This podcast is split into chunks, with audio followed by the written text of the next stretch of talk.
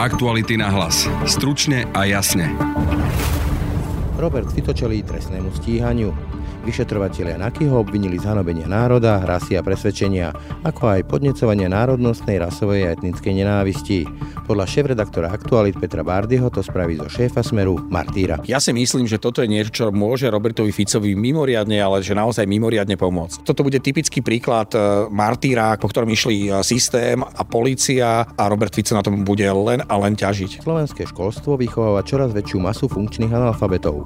Aby sme tento podcast prepísali a zverejnili ho v písomnej forme, po prečítaní by mu porozumelo iba necelých 5% 15-ročných školákov, hovorí šéfka Národného ústavu certifikovaných meraní vzdelávania Romana Kanovská. Toto už sú naozaj tie najvyššie kognitívne operácie, toto by zvládla podľa výsledkov by sa možno 5% našich 15-ročných žiakov v tých najvyšších kategóriách. A to je vlastne práve tá top skupina. Tých 5% zvládne odlišiť napríklad názor od faktu. Slovenský vzdelávací systém tak stále viac produkuje ľahko manipulovať obyvateľnú masu, neschopnú vysoko kvalifikovanej a tým lepšie platenej práce, pripomína analytička projektu To dá rozum Petra Fridrichová. Ak dieťa nie je schopné čítať, ak dieťa nie je schopné učiť sa z toho, čo si prečíta, tak potom naozaj ho v podstate držíme na nejakých najnižších úrovniach vlastne v tom zamestnaneckom rebríčku. Počúvate aktuality na hlas. Pekný deň vám želá Braň Dobšinský. Ex-premiér a šéf vládneho smeru Robert Fico čelí trestnému stíhaniu. Dôvodom Ficovho obvinenia litnou nakou je jeho verejne deklarovaná podpora dnes už bývalému Kotlebomu poslancovi Milanovi Mazurekovi. A to potom, ako Mazureka za jeho rasistické výroky odsúdil Najvyšší súd. Obvinenie jedného z najvýraznejších hráčov slovenskej politickej scény iba pár mesiacov pred parlamentnými voľbami však ešte môže zamiešať volickými preferenciami a vyrobiť z Roberta Fica nečakaného martýra hovorí šéf-redaktor Aktualit Peter Bardy. Nechcem e, pôsobiť ako človek, ktorý šíri poplašné správy a už vôbec nie konšpirácie, ale toto ma trošku vyrušilo, lebo nemyslím si, že pri tom, ako sa Fico vyjadruje o Rómoch e, dlhodobo, je toto niečo, čo by ma tak vyrušilo, aby som e, si myslel, že to je niečo, za čo by mal byť trestne stíhaný. No v kontexte toho, že sme krátko pred parlamentnými voľbami, tak to nepochybne môže ovplyvniť, povedzme, že aj tie výsledky parlamentných volieb. Pomôže to Robertovi Ficovi? Ja si myslím, že toto je niečo, čo môže Robertovi Ficovi mimoriadne, ale že naozaj mimoriadne pomôcť. Robert Fico od 2001 roku sa veľmi kriticky vyjadruje k Rómom a využije akúkoľvek príležitosť, ako si na rómskej téme prihriať polievočku a získať na nej nejakým spôsobom politické body. Keď budem parafrázovať, v 2001 sa vyjadril v zmysle, že treba dať pozor na to, aby si Rómovia neurobili z rodenia, aby na to nezarábali peniaze. Alebo si spomeňme na policajnú raziu v Moldave, kde 60 policajtov nabehlo do osady a zhruba 30 30 osadníkov tam fyzicky zbili, medzi nimi boli e, ženy a deti a Robert Fico tam napochodoval aj s Kaliňákom v tom čase, aj s policajným prezidentom Gašparom a deklaroval tam podporu policii. Čiže tých príkladov sú naozaj že množstvo, kde Robert Fico sa priživuje alebo používa túto rómskú agendu vo svoj prospech. Samozrejme, že aj preto si zastal v tom čase Mazurka. No a pokiaľ sa stane to, že vyšetrovateľ nakoniec rozhodne, že zruší stíhanie Roberta Fica alebo keď to prokurátor zmetie zo stola, tak toto bude typický príklad e, martýra Irák, po ktorom išli e, systém a polícia a Robert Fico na tom bude len a len ťažiť. Ako si ty vysvetľuješ e, takéto konanie NAKY? Povedzme aj v tej súvislosti obvinenie Jaroslava Náďa, potom kauza Typos a ďalšie prípady, ako keby tá NAKA strácala kredibilitu. Neviem, čo sa to deje. Naozaj netuším, pretože keď budem veľmi osobný a budem e, sa snažiť byť aj spravodlivý, tak poviem, že na prípade vraždy alebo vyšetrovaní vraždy Jana Kuciaka a Martiny Kušnírovej odviedla NAKA neuveriteľnú prácu a bol to krok, ktorý viedol bez pochyby k zvyšovaniu jej kredibility v očiach laickej, minimálne laickej verejnosti. Čiže tam treba povedať, že tým okolo Petra Juhasa si získal rešpekt celej príčetnej časti Slovenska. A dnes sa dejú také veci, ako bola akcia okolo Jaroslava Naďa, alebo ako bolo zadržanie šéfov typosu, alebo ako je dnešné obvinenie. A to nie je naozaj dobré. Ak sú to chyby, tak by sa nemali diať, lebo sú to veľmi citlivé témy. Všetky tri sú mimoriadne citlivé témy. Čiže policia by mala dbať na to, aby vo všetkých prípadoch, a špeciálne pre takto ostro sledovaných prípadoch, bolo urobené všetko preto, aby zadržali ľudí, ktorých zadržať majú a aby mali dostatok dôkazov na to, aby ich potom obvinili a aby boli spravodlivo potrestaní. Úplne na záver by som neobyšiel gro toho obvinenia. Čoraz viac ľudí tu hovorí, že vlastne sa tu zneužíva trestný systém za vyjadrenie slobody názoru. Podľa teba mali by zasávať orgány činné v trestnom konaní v prípade povedzme, šírenia takých výrokov, ako predviedol dnes už bývalý poslanec SNS? Tým, že naša právo a spravodlivosť sú nastavené iným spôsobom, ako je to v Spojených štátoch amerických, kde je sloboda názoru absolútne chránená zákonom, tak u nás aj historická skúsenosť s režimami, ako bol napríklad e, fašizmus alebo nacizmus a do istej miery aj, aj komunizmus, nás núti brániť sa. Čiže vieme, čo dokáže ideológia, aké veľké zlo dokáže napáchať a preto je naozaj dôležité, aby zákon chránil ľudí, ktorí chcú žiť v demokracii a v riadnom spravodlivom štáte pred ľuďmi, ktorí chcú tieto hodnoty búrať a likvidovať. A keď to chcú šíriť prostredníctvom médií alebo prostredníctvom sociálnych sietí alebo prostredníctvom akýmkoľvek, tak je povinnosťou štátu, aby chránil e, tých zodpovedných ľudí, ktorí nechcú, aby sa tu opakovali doby nacizmu alebo, alebo socializmu. Toľko Peter Bardy. Pekný deň ešte.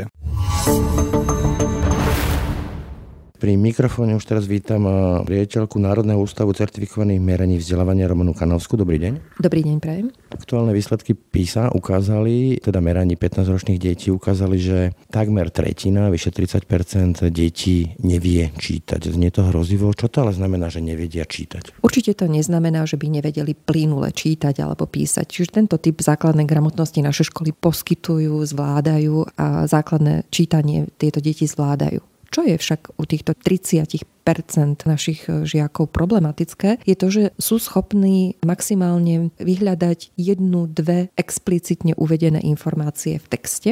Majú problém vyhľadať myšlienku, ktorá je za textom alebo medzi riadkami a vedia urobiť len možno maximálne nejaké zhrnutie hlavnej myšlienky toho diela. Čiže skutočne len veľmi jednoduché kognitívne operácie. Skúsim sa spýtať inak keby sme tento rozhovor prepísali a zverejnili ako článok, dokázali by si ho prečítať tak, že by rozumeli, o čom sa vlastne rozprávame? Toto už sú naozaj tie najvyššie kognitívne operácie. Toto by zvládla podľa výsledkov písa možno 5% našich 15-ročných žiakov v tých najvyšších kategóriách. A to je vlastne práve tá top skupina, ktorá by toto zvládla. Tých 5% zvládne odlišiť napríklad názor od faktu, ktorý je vedia kriticky prehodnotiť informácie, vedia si pospájať súvislosti alebo dohľadať aktívne nejaké informácie, dokonca vedia spracovať informácie, ktoré sú si navzájom protirečivé a vyhodnotiť ich. A to už sú naozaj tie najvyššie kognitívne stratégie, ktoré bohužiaľ zvláda na Slovensku len polovica žiakov proti priemeru OECD. A tých 30% čitateľsky negramotných, čiže dokážu si prečítať, dojdu domov aspoň nejakú knižku, nejakú verneovku? O, my sme sa tých detí po dokončení testu pýtali, či čítajú. Či čítajú radi, aký druh literatúry čítajú, koľko hodín denne, mesačne, ročne čítajú. A vyšlo nám, vyšlo nám hrozivé číslo, ktoré sa ale nelíši od toho spred 9 rokov. Vyšlo nám, že 40% 15-ročných žiakov nečíta pre potešenie, nečíta pre radosť. Nezoberie si tú knihu preto, lebo chce, alebo... Ale musia. Áno, musia čítať a nerobia to radi. A keď sme sa spýtali, aký typ literatúry, či čítajú poviedky, romány, teda to, čo nazývame beletriou, tak 35% ich nečíta vôbec alebo takmer vôbec. Lebo to považujú za mrhanie času. A toto je práve to najväčšie riziko alebo desivá informácia, ktorú sme zaznamenali. Možno to je to najväčšie ohrozenie, ktoré máme do budúcna. Že tretina žiakov ani nečíta, ale ani nerozumie tomu, čo je za textom, pretože to nerozvíja prirodzene a nerozvíja si to rado. To je potom otázka, že čo ja viem, či už chcem byť inžinier, alebo chemik, alebo historik, alebo novinár tak e, dokážu takto čitateľsky negramotné deti dospieť do toho, že by si dokázali čítať knihy potrebné na vzdelanie v týchto odboroch? Určite nie. PISA s veľkou pravdepodobnosťou identifikuje túto skupinu detí ako takých, ktorí nemajú základné spôsobilosti na ďalšie vzdelávanie sa, na učenie sa učiť do budúcna. Toto je riziková skupina, ktorá možno maximálne zvládne nejaké manuálne zručnosti, manuálne činnosti podľa nejakého jasného predpisu, že toto urobíš najskôr, potom urobíš toto, potom priniesie. Veľmi obmedzený potenciál. Presne tak. Toto je to najväčšie riziko, ktoré vyplýva pre slovenskú ekonomiku do budúcna, ale možno aj pre nejaké politické rozhodovanie. Budú povedzme, že dospelí a budú chcieť podpísať nejakú že zmluvu, hypotéku alebo spotrebný úver. Veľa sa rozprávalo, že písmenka maličké, ale ja sa spýtam inak, nie či sú tie písmenka maličké alebo veľké, ale či vôbec by dokázali prečítať tú zmluvu tak, že rozumejú rizikám, ktoré na sebe berú tým podpisom. No a toto je ďalšie veľké riziko, že títo ľudia budú aj sú ľahko manipulovateľní. Takže keď im niekto vytiahne informáciu, že áno, je to pre nich výhodné, pretože im ponúkne nejaký vlastný návod, prečo by to malo byť výhodné, aj zavádzajúci, tak si to nebudú ani necítia potrebu, ani nevedia, že si toto majú verifikovať, overiť, alebo že môžu predpokladať, že ich niekto manipuluje. A nie je to len vec 15-ročných, eh, samozrejme i dospelých, máme ich dosť veľa medzi sebou, že sa stanú obeťou napríklad niekoho, ktorý ich bude ľahko manipulovať. Napríklad eh, dneska sa veľa hovorí o tých rôznych konšpiračných teóriách, hoaxov, čo Zem je plocha a podobne. Čiže oni takto negramotní ľudia nedokážu rozlíšiť, že je to proste, čomu sa múdro hovorí, hoax, alebo podvod, alebo podvrh. Nie, toto nedokážu. Je tam veľká pravdepodobnosť, že naletia informácií, neoveria si, lebo takéto akoby ohodnotenie, vyhodnotenie, kritické prehodnotenie hoaxov od nejakých faktov alebo javov už predpokladá, že naozaj už aj 15-ročný by mal byť schopný mať takéto základy myslenia. Bohužiaľ máme ich len 5%, tak sme identifikovali v populácii 15-ročných žiakov. Len 5%? Dokonca menej ako 5%, 4,6%, čiže keď som už zaokrúhlila, je to 5% na Slovensku v porovnaní s priemerom OECD, kde ich je 10%. Možno budúci vedci, možno budúci kriticky mysliaci umelci, alebo teda tvoriví ľudia. Uvediem príklad e, úloh, ktoré napríklad riešili v čitateľskej gramotnosti žiaci.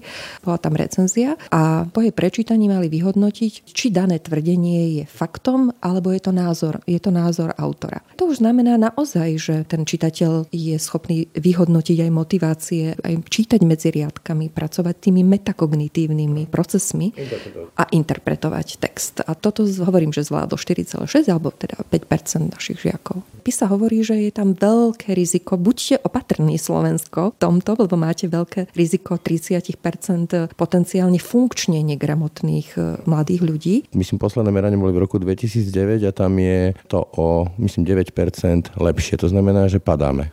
Zhoršujeme sa. Áno, toto je opäť skutočnosť. Po 9 rokoch sme sa prepadli v čitateľskej gramotnosti o 9 bodov a prepadli sme sa najmä v kategórii chlapcov. Máme problém s čítaním chlapcov na druhom stupni základných škôl. V rámci povedzme, že V4 susedov, keď si to porovnáme. Ako sme na tom teda? V porovnaní s Vyšegradskou štvorkou sme na tom najslabšie. Sme najslabšie v čítaní a v prírodných vedách. V matematike sme na tom o niečo lepšie ako Maďarsko. Ale kým sa my dopracujeme do priemeru krajín OECD, tak Česko a Polsko už sú dávno v nadpriemere. Takže áno, je to jeden z najslabších výsledkov z Vyšegrad 4 krajín. Prečo? Jedným z vysvetľujúcich faktorov, ktoré OECD ponúka, je veľmi silný vplyv socioekonomického ekonomického zázemia na výsledky žiakov. To je index, ktorým prepočítava OECD, do akej miery rodinné zázemie vplýva na výsledky, do akej miery škola môže toto ovplyvniť. No. Čiže keď to preložím, tak to znamená, že povedzme chudobní a nevzdelaní rodičia produkujú chudobné a nevzdelané deti? Táto pasta generačnej chudoby? Áno, toto je veľmi silné na Slovensku. Je to oveľa silnejšie ako v Čechách, je to silnejšie ako v Polsku, ako v škandinávskych krajinách, ako v Estonsku. Táto generačná pasca, z toho sme nič neurobili za uplynulé obdobie. Dokonca táto závislosť je ešte silnejšia ako pred 9 rokmi. Čiže stačí, keď len o jeden bod sa percentuálny bod v tom indexe zlepšia sociálne ekonomické podmienky rodín. Dajme tomu, že si rodič zvýši kvalifikáciu alebo sa nejakým spôsobom dovzdiela a má lepšie platové podmienky a rodina je trošku komfortnejšia. Oveľa výraznejšie potom napredujú ich deti v takýchto rodinách, ako je to v priemere krajín OECD. A tu je vážny problém, že naše školy toto nedokážu, nedokážu preklenúť, nedokážu pomôcť výraznejšie týmto deťom. Napríklad OECD nám identifikovalo a pri pravidelnom striedaní týchto cyklov nás upozorňovala napríklad na tú príliš silnú segregáciu nášho vzdelávacieho systému a odčlenovanie detí do jednotlivých typov alebo prúdov vzdelávania, čo nie je dobré. Napríklad Polsko to vyriešilo zjednotením detí na druhom stupni do spoločného programu, ktorý naozaj sa ukázal veľmi progresívny. Čiže z toho potom ale logicky vyplýva, že tá masa viac ako 30% funkčne negramotných 15-ročných detí dospeje, skončí ako masa pravdepodobne chudobných, manuálne pracujúcich ľudí, ktorí vychovajú opäť funkčne negramotné chudobné deti? Ak do toho nevstúpi tými systémovými opatreniami štát, tak táto logická úvaha, ktorú ste urobili, je úplne transparentná a jasná. Ak do toho nevstúpi štát silnejšími opatreniami, ktorými sa pokúsi vymaniť deti z tohto zbludného kruhu alebo z tohto zaciklenia, jedným z týchto riešení je samozrejme predškolské vzdelávanie detí, čiže už čo najskoršie včlenenie týchto detí do sociálneho prostredia, ktoré bude podnetné, ktoré ich bude stimulovať. Ale aj Slovenská komora učiteľov sa ozvala, že na základe tých výsledkov sa dá povedať, že vzdelávanie nie je dobre manažované a že okrem nejakých formálnych myslení v pohybe a podobných názvov ministerstvo nerobí nič podstatné, aby to zlepšilo. Tak je to názor Slovenskej komory učiteľov, ktorá má na to, na to samozrejme právo.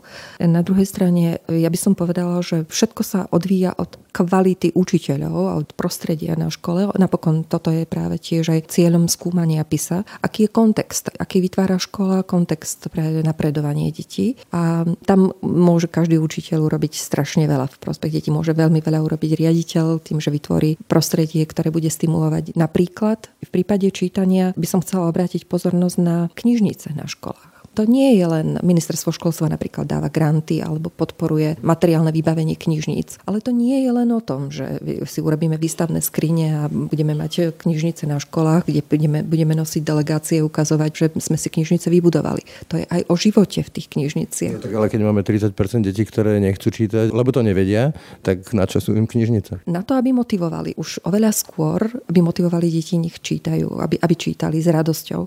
Napríklad nemáme problém až takýto výrazný na prvom stupni základných škôl. Si všimnite, že tie vyučovacie metódy sú oveľa kreatívnejšie, je to oveľa viac prepájané, lebo je tam jeden učiteľ, ktorý spája tie poznatky. Ako náhle na druhom stupni sa vytvoria balíčky predmetov uzavretých, kde prichádza učiteľ so svojimi limitmi len zameranými, zacielenými na svoju hodinu fyziky, chémie, biológie, slovenčiny a tak ďalej, tak e, to dieťa sa v tom stráca. Nemá súvislosti, nemá kontext, nerozumie tomu, prečo sa učí niečo predtým, potom tí učiteľe zväčša neprepájajú tie informácie informácie a napríklad život v knižnici alebo aktívne nejaké programy, ktoré by mohli akoby preklenúť len toto formálne vzdelávanie do neformálneho, by mohli oveľa viac motivovať žiakov k tomu, že si budú spájať informácie, keby tam bol samozrejme takýto nejaký aktívny program. Romana Kanovská, ďakujem. Ďakujem pekne, všetko dobré. Testovanie našich školákov tak ukazuje, že ak sa niečo zásadne nezmení, Slovensko môže čakať neradosná budúcnosť, plná málo vzdelanej a tým aj ťažko zamestnateľnej masy, odsúdenej do pasce viacgeneračnej chudoby chudoby. Vysvetľuje dôsledky čoraz viac rastúcej čitateľskej negramotnosti našich školákov. Analytička projektu To dá rozum Petra Fridrichová. Odhalil to v podstate aj náš dotazníkový prieskum To dá rozum, ktorý sme robili a ktorý nám ukazuje, že stále sa v školách zameriavame na oblasť vedomostí, izolovaných vedomostí a síce sa venujeme čitateľskej gramotnosti, ale o mnoho väčšej miere sa venujeme napríklad rozvoju analytických schopností alebo kritického myslenia. No a vlastne tieto výsledky, ktoré teraz vidíme, nám ukazujú, že naozaj problém, ak e, vlastne sa sústredí pozornosť učiteľa alebo škôl na to, že rozvíjame vedomosť žiakov z jednotlivých predmetov a neučíme ich, ako využívať informácie z jedného predmetu pre druhý, akým spôsobom vlastne pristupovať k týmto informáciám a podobne.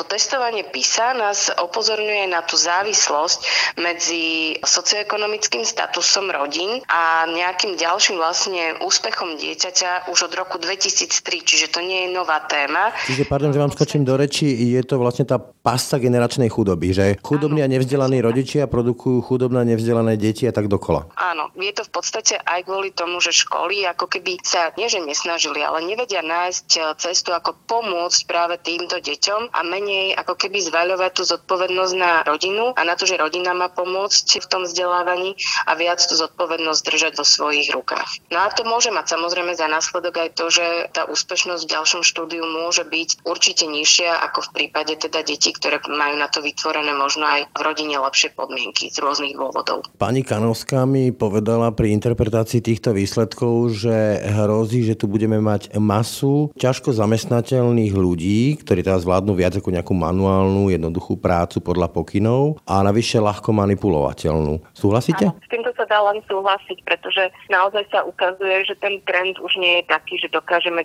človeka vyškoliť a vlastne on strávi 37-40 rokov v jednom prostredí za jedným strojom, ale tá technika ide tak dopredu, že vlastne aj zamestnávateľia, ktorí zamestnávajú nízko a stredne kvalifikovaných ľudí, očakávajú, že človek bude predovšetkým schopný učiť sa učiť bude motivovaný k tomu a bude schopný využívať vlastne rôzne typy informácií, preto aby sa mohol on posúvať ďalej. Ak dieťa nie je schopné čítať, ak dieťa nie je schopné učiť sa z toho, čo si prečíta, tak potom naozaj ho v podstate držíme na nejakých najnižších úrovniach vlastne v tom zamestnaneckom rebríčku. Otázka, čo s tým, lebo v vzdelávaní asi nie sú skratkovité rýchle riešenia, že príde nejaká nová vláda a do roka je všetko inak. Dá sa to zmeniť nejakým zmysluplným e, spôsobom v nejakom aspoň strednodobom horizonte, ak áno, ako?